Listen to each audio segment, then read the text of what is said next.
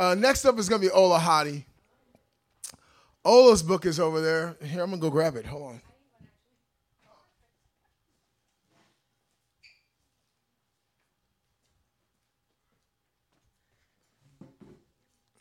It's called The Moon and Metaphor. It's a beautiful book. She had one of her friends do the artwork in this book, and it's just, this book is beautiful. It's just beautiful. That's all. It's just beautiful. Anyway, I mean, yeah, beautiful book. Great read. Ola's over there. I haven't seen her read in a while. I'm gonna be straight about with you guys. I haven't seen Ola in a while because I don't get to see her. She teaches and she's serious about it. No, you can say, and she also does yoga. And she's serious about that too. And she does rock climbing. She's serious about that. She's serious about a lot of stuff. But I love you, Ola. So Ola Hadi's gonna read next. She used to run Drunk Poet Society at Winston's every Monday. That's where, yeah, I see many people who are here who are there, and so she knows the community, and I'm glad she decided to come. Thank you for coming. And I'm gonna get out of the way.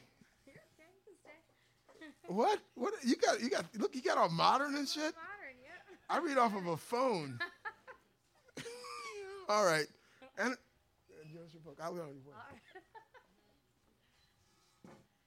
Gosh, it's so good to see you guys. It's so nice to see some former poets.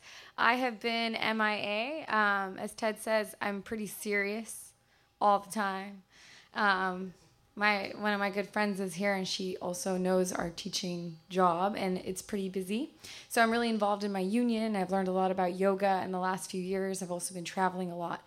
So I've gone to India for you know a little while, and Costa Rica, and Puerto Rico, and Mexico. And um, one of my goals next year is to get back in touch with the community. So I'm going to be stalking Michael Clam's little get-togethers and seeing where everybody's at. So um, really excited to be reading here. Thanks, Ted, for helping me uh, make this book possible. If you want to get a copy of this book, you can talk to Ted. Um, so I'll I'll start. Um, I think this poem is in here, but I don't know. But yeah, some of the artwork is just super gorgeous. So take a look. Um, some of the things that inspire me are historical topics, and I teach history. So, spots on the sun, mountains on the moon, proof of the imperfection of the institution. I would be moved to a higher truth if the elevation was ever proved, but observation, reason, youth bar me from heaven far removed. Crush the damn thing.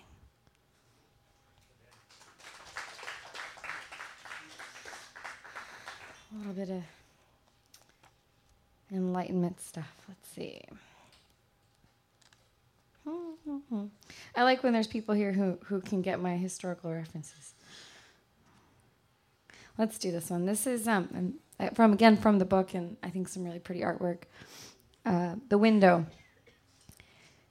Pink satin curtain billows, blows in salt, shares a cerulean sky where white surf giggles, flirts with the horizons, and shines a faint sulphur smile. The still sill beneath cuts the happy scene with one dark revolver, menacing and unsure of itself or dawn. It can get dark. It can happen.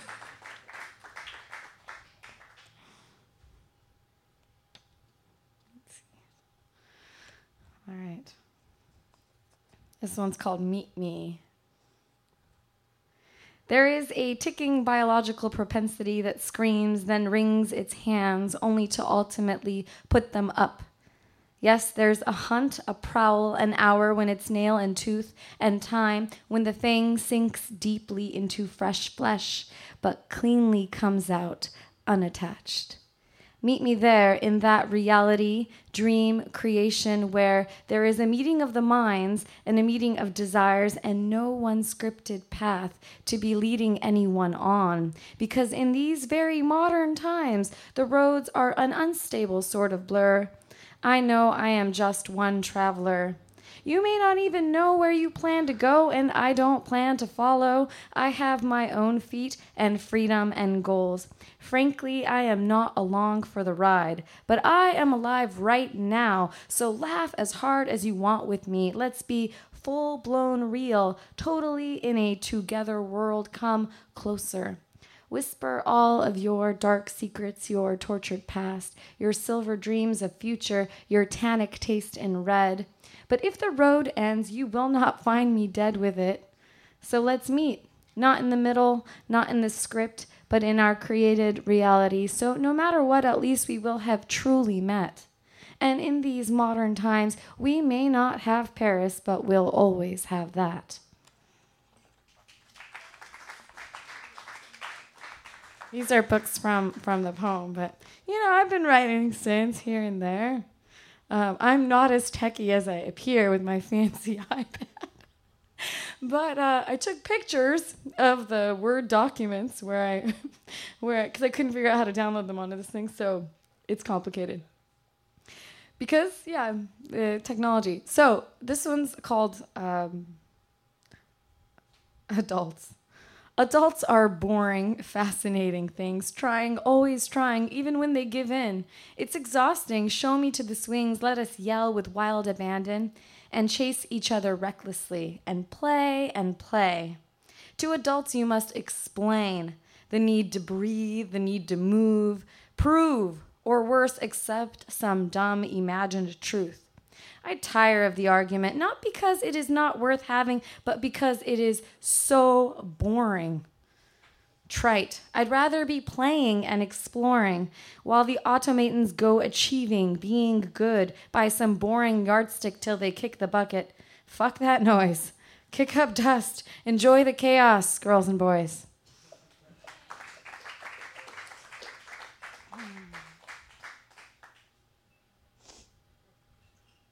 Guys having fun? Yeah? Is everybody drinking? Repeat drunk poets, yeah? Yep, yep. This one's short. Fingers floating on bare skin, lips nuzzling in human, nails digging into flesh, echoes of wild screams in deep entanglement.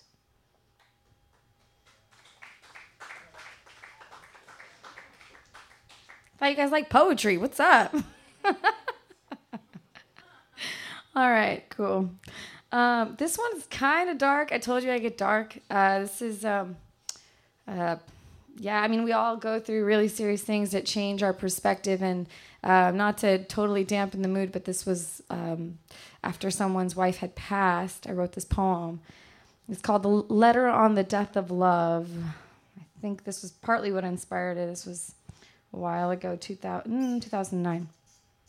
The stretch of the blue green ocean fulfills our colorless inner horizons, takes the black and white world and touches everything with rainbows, brightens with beauty, authenticity, a completely different point of view. And even though it's not a deity or person, just a force, it's tremendous, it's intense, it's what makes you feel like you are alive. Love does this too to take a dip, to test the water for the first time, to be ankle deep or really in it, with droplets on your eyelashes is euphoric. It's the perfect moment. Yes, for a minute. Yes, for forever. You are swimming in universal love and peace in every single cell of your essence. When you swim with someone you really love, I mean, feet off the floor, floating in a feeling of breathtaking wow, that is being alive, breathing in positive pieces of them sunshine, air, happiness. But the waves move. They change. They slam down into sharp rocks, turn surfer athletes into cripples, drown little toddlers in cold blood, and it hurts to think about something so beautiful, so true, the pinnacle of happiness being the same source of overwhelming sadness. It's too cruel. I want to tell you it will be okay. I want to say, at least you know you are capable of 30 years of a loving marriage. You appreciate your appreciated your best friend. You said I love you often. You were a good husband. Her death doesn't take that love away. The beauty that you had, that you held for so many years, sustained through ups and downs, That was yours and hers, and untouchable for so long. It would be wrong to look at that and only mourn. The love you had should make you smile someday again. Not now. Now you are dealing with the pain. Don't pretend. Sleep, hurt, heal. Tell everyone to go to hell if it will make you feel a little less tortured. I hate to see you wring your hands around the Budweiser cap, digging into flesh, so helpless, so early in the day, sitting at the top of the staircase alone, looking from side to side, not seeing, saying, What's the point? There's no point left. She got a virus, and in four days I watched her die. Her heart stopped beating, but she could have taken mine. I don't need it. This sucks. It breaks my heart, and I feel all the guilt, all the hurt, all the force with which you mumble, I don't know how to feed the cats. And it's like that. It's everything, it's in every little part of your life affected. It's your whole world gone when the love you had is not coming back. And it's always too sudden.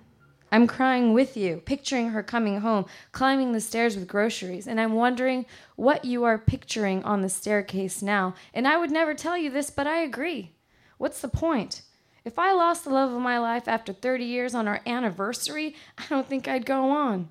In a black and white world without their colors, might as well go blind. I don't know what the reasons are for living, what the reasons are for the ones we love leaving and taking all the beauty with them, leaving a big gaping hole where our hearts used to be, where our lives used to be, laughing at our fantasies of the future. I want to tell you to look up, but you're right, it sucks. I am like you. I keep looking and not seeing the point, not seeing the reason, not seeing the beauty. I'm so sorry for your loss. We are in a universe of powerful oceans, more powerful emotions, powerful loss. All I can say is you did nothing wrong. You are a wonderful person. Your love was beautiful. It's okay to hurt. Reread that, please, again. I'm here to talk. I'm here to listen. I'm here to hug. It's a process. It will take time. We don't know why things happen. Be kind to yourself right now. And when you feel like everything left looks ugly, it should. Because right now it does.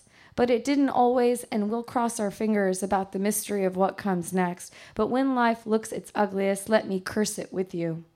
Let me help you feed the cats. Let us cheer to her memory. Let us think about how great she was.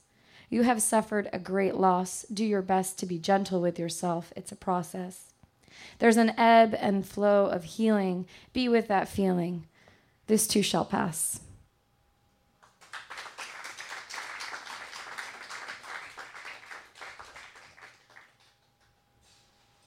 How am I doing on time? Good.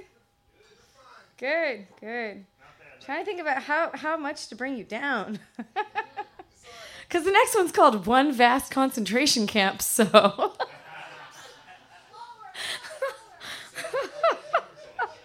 Let's see. Forgot to download the positive ones. Let's do this one, then we'll bring it back up. Hold on. okay. The search for a man in full is the search for who you really are, beyond the emotional mirror held up by the storytellers.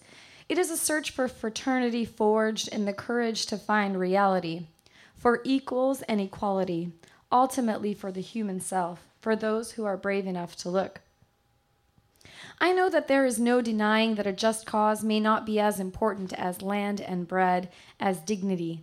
But if you decide nonetheless to critically address what passes for natural, because no matter how hard you try, you can't deny a world where most exist on the margins, hungry, desperate, poor, in one vast concentration camp, while you and I consider being comrades against any who would try to label us as this or that in order to justify injustice then we are speaking the same language, part of the same people. I am constantly in combat poetry with the people's identities. I agree. It's all so romantic. I remember writing poetry for the people, but it's important to stop and ask who are the people, anyhow? Who is it that they think they are? Shia Muslim, Jewish, Catholic, Christian, Arabic, Latina, woman, the identities we wear like winter sweaters take time to unravel. This is what I am. No, it's not. or it is because you make it so. Dare to remove the wool from your own eyes, you might see something more beautiful, even better. There is no sense in reappropriating words like towelhead and nigger. I disagree with Fanon, critique the limits in his love of nation. For the nation negates the true history of abuse suffered by the people. The colonizer came long before colonization. The macro parasite of economic exploitation came during the brutal Persian Wars, the expansion of the Mexica, the racism of the Mongols. To pretend that man did not feed off of the bodies of other men before Europe is limiting. Pretends that slavery is a new concept. But to read Fanon is to feel like Lenin, that there are other dreamers and that I'm not the only one, that someone else has seen through the traditions others mistake as culture, too. So I will continue to piss people off by asking, What are you so proud of? A religion that was foisted upon you by the logic of convert or die? Like Muhammad and the people of Mecca on his way back from exile in Medina, or as in the Fourth Crusade of Christians against Christians in Constantinople and disgrace. Let us not pretend it is about anything but economics. To be proud of the language that was not the tongue of your ancestors, to be proud of your identity that is little more than accepted stereotype defined in relationship to the rich or white is beyond reason. If you were an African deciding to speak Chinese, I could understand, but to be uncritically proud of an inheritance, I may as well be proud my eyes are brown. I can follow this line of thinking. If for many years I am told that brown is bad and white is good, I may one day realize I have been lied to, but to turn around and fiercely proclaim brown power and pound my chest in rage, well, how is this progress? When I was a 19, a student at Berkeley, we would demonstrate. We were making political statements. We wore shirts that said, We are Arab, until I broke away from me and asked, Do I know what that really means? I know what it means to be an Iraqi immigrant, born with Iranian blood in Kuwait, raised in a U.S. border town where everyone assumed I was Mexican. Can I speak for Arabs? What is this idea of Arab? Does it really help in the struggle for justice? Or does it raise another difference between us to keep us from a common purpose? A search for a man who is not Arab or Jew, but equal. It is perfectly correct to be against injustice. It is a limited perspective to think that somehow you can fight this by clinging to a culture. You are saving an imagined thing in a war against another imagined thing in a strange reality you had no role in creating. Better to act on a dream. Though the road to your real self is difficult, it is the only way out of a world of one vast concentration camp of them versus us let go of the spiritual adventures, let go of the status quo, let go of the labels that are not truly meaningful. Be the woman in full.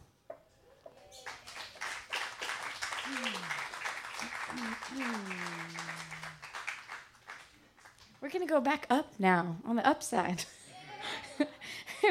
I'm gotten, I'm gotten pretty gnarly. First, a toast. Let's have a toast. What shall we toast to? No, let's toast to. Uh, yeah, to Puna Press. If you've got a drink in your hands and mine's just empty now, to Puna Press. Hey, hey. I'm having a Petrus sour. Petrus, please. Thanks, Ted. Got your next round. All right.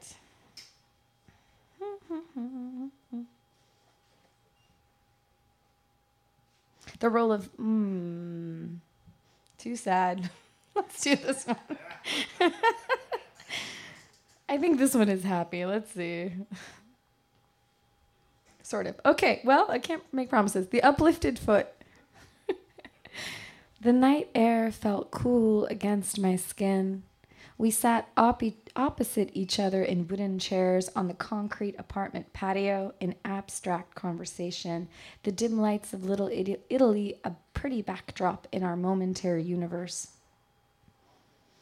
The smoke appeared out of thin air, hung there between us.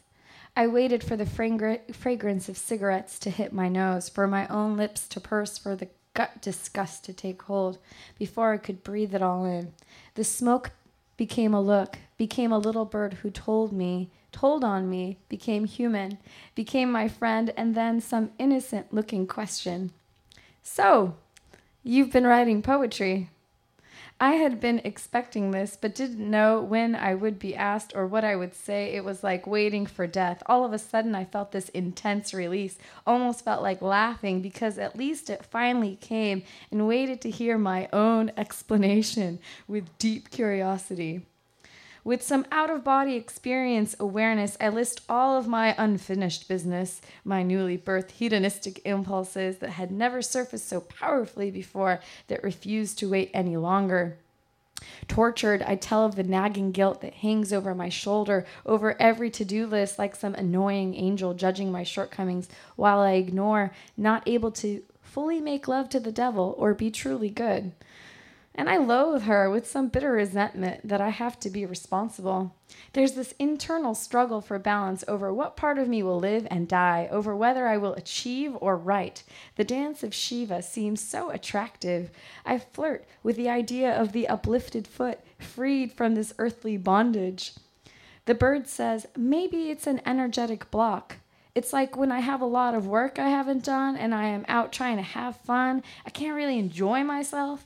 Half of me is there and half of my attention is elsewhere. Maybe you need to complete your tasks. The guilt, the angel, the resentment, the weight of inertia all come flooding back, holding me prisoner, both feet on the ground, keeping me from the fullest expression of myself, killing the choreography I seek, killing creation and poetry. The hourglass calls. It's getting late, I say in so many ways, which I keep to myself. We part, a little universe dissolves. At dawn, birds chirp and sing and talk, inviting me to join the chorus. I embrace my energetic block and write with one foot held aloft.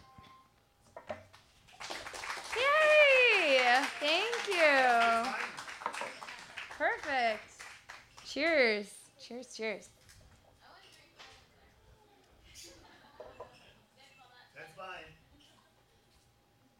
This one's really fun. It was inspired by an NPR story about the way in which people speak. And uh, uh, when I wrote it, I remember Ted was uh, had probably heard the same story. It was it's the uh and um thing. I love this one. It's so much fun. So, um, I guess I'll get started. All right. It's called uh radio story. Okay. Uh, let the first recorded word be uh burrs and ers and non rhyming words, how we speak speaks so much to how we see ourselves. Subtle, subtle linguistic cues, and that pausing, that pausing, just beautiful. And uhs, ers, verbal blunders, or filling space, colonizing conversations with their manliness. Uh takes its sweet time, signaling that I, I, uh, I uh, have all of the time, and you, um, woman, you don't get to interrupt me. Uh, that oral placeholder, the I'm not done speaking, I'm just cogitating. Uh, is it about power or is it about poor public speaking? Is there a modern stigma to the hesitation that 1888 oration didn't hate on? Is uh the manifestation of Obama a bold black presidential power sort of uh or uncertainty? Uh, unsure about what you mean to say while still claiming so much verbal space, pissing in ling- lingual landscapes, marking my space like, this is still mine. Uh, don't fuck with me. Uh, I'm thinking. Then there is the receiving of uh, the listening to uh, but it's like uh is finding its way to the exact word, reaching, and it is brutal. Seeing uh come up so, so short so often. Especially when it seems to be an unconscious verbal crutch, especially as I am trying to um follow you down the rabbit hole uh is it just a nervous tick or excess self-consciousness? I mean do you uh when you are in the throes of passion at those ultimate uninhibited moments um no. No no you wouldn't. Maybe uh is just way too sober. Is uh an expression of the collision of your self-consciousness and your semi-conscious thinking or is it just a train wreck Inchoate thought sinking sort of simultaneously with speech, a bottleneck of potential omniscience as it releases into language, the way the Titanic turns. Does the gravitas of the pause feel more agreeable before or after I uh, finish? I'll close with that one. Thank you, guys. Oh, I miss you too. Thanks so much. It's been really nice to be here. Woo! And thank you for the drink. You're welcome.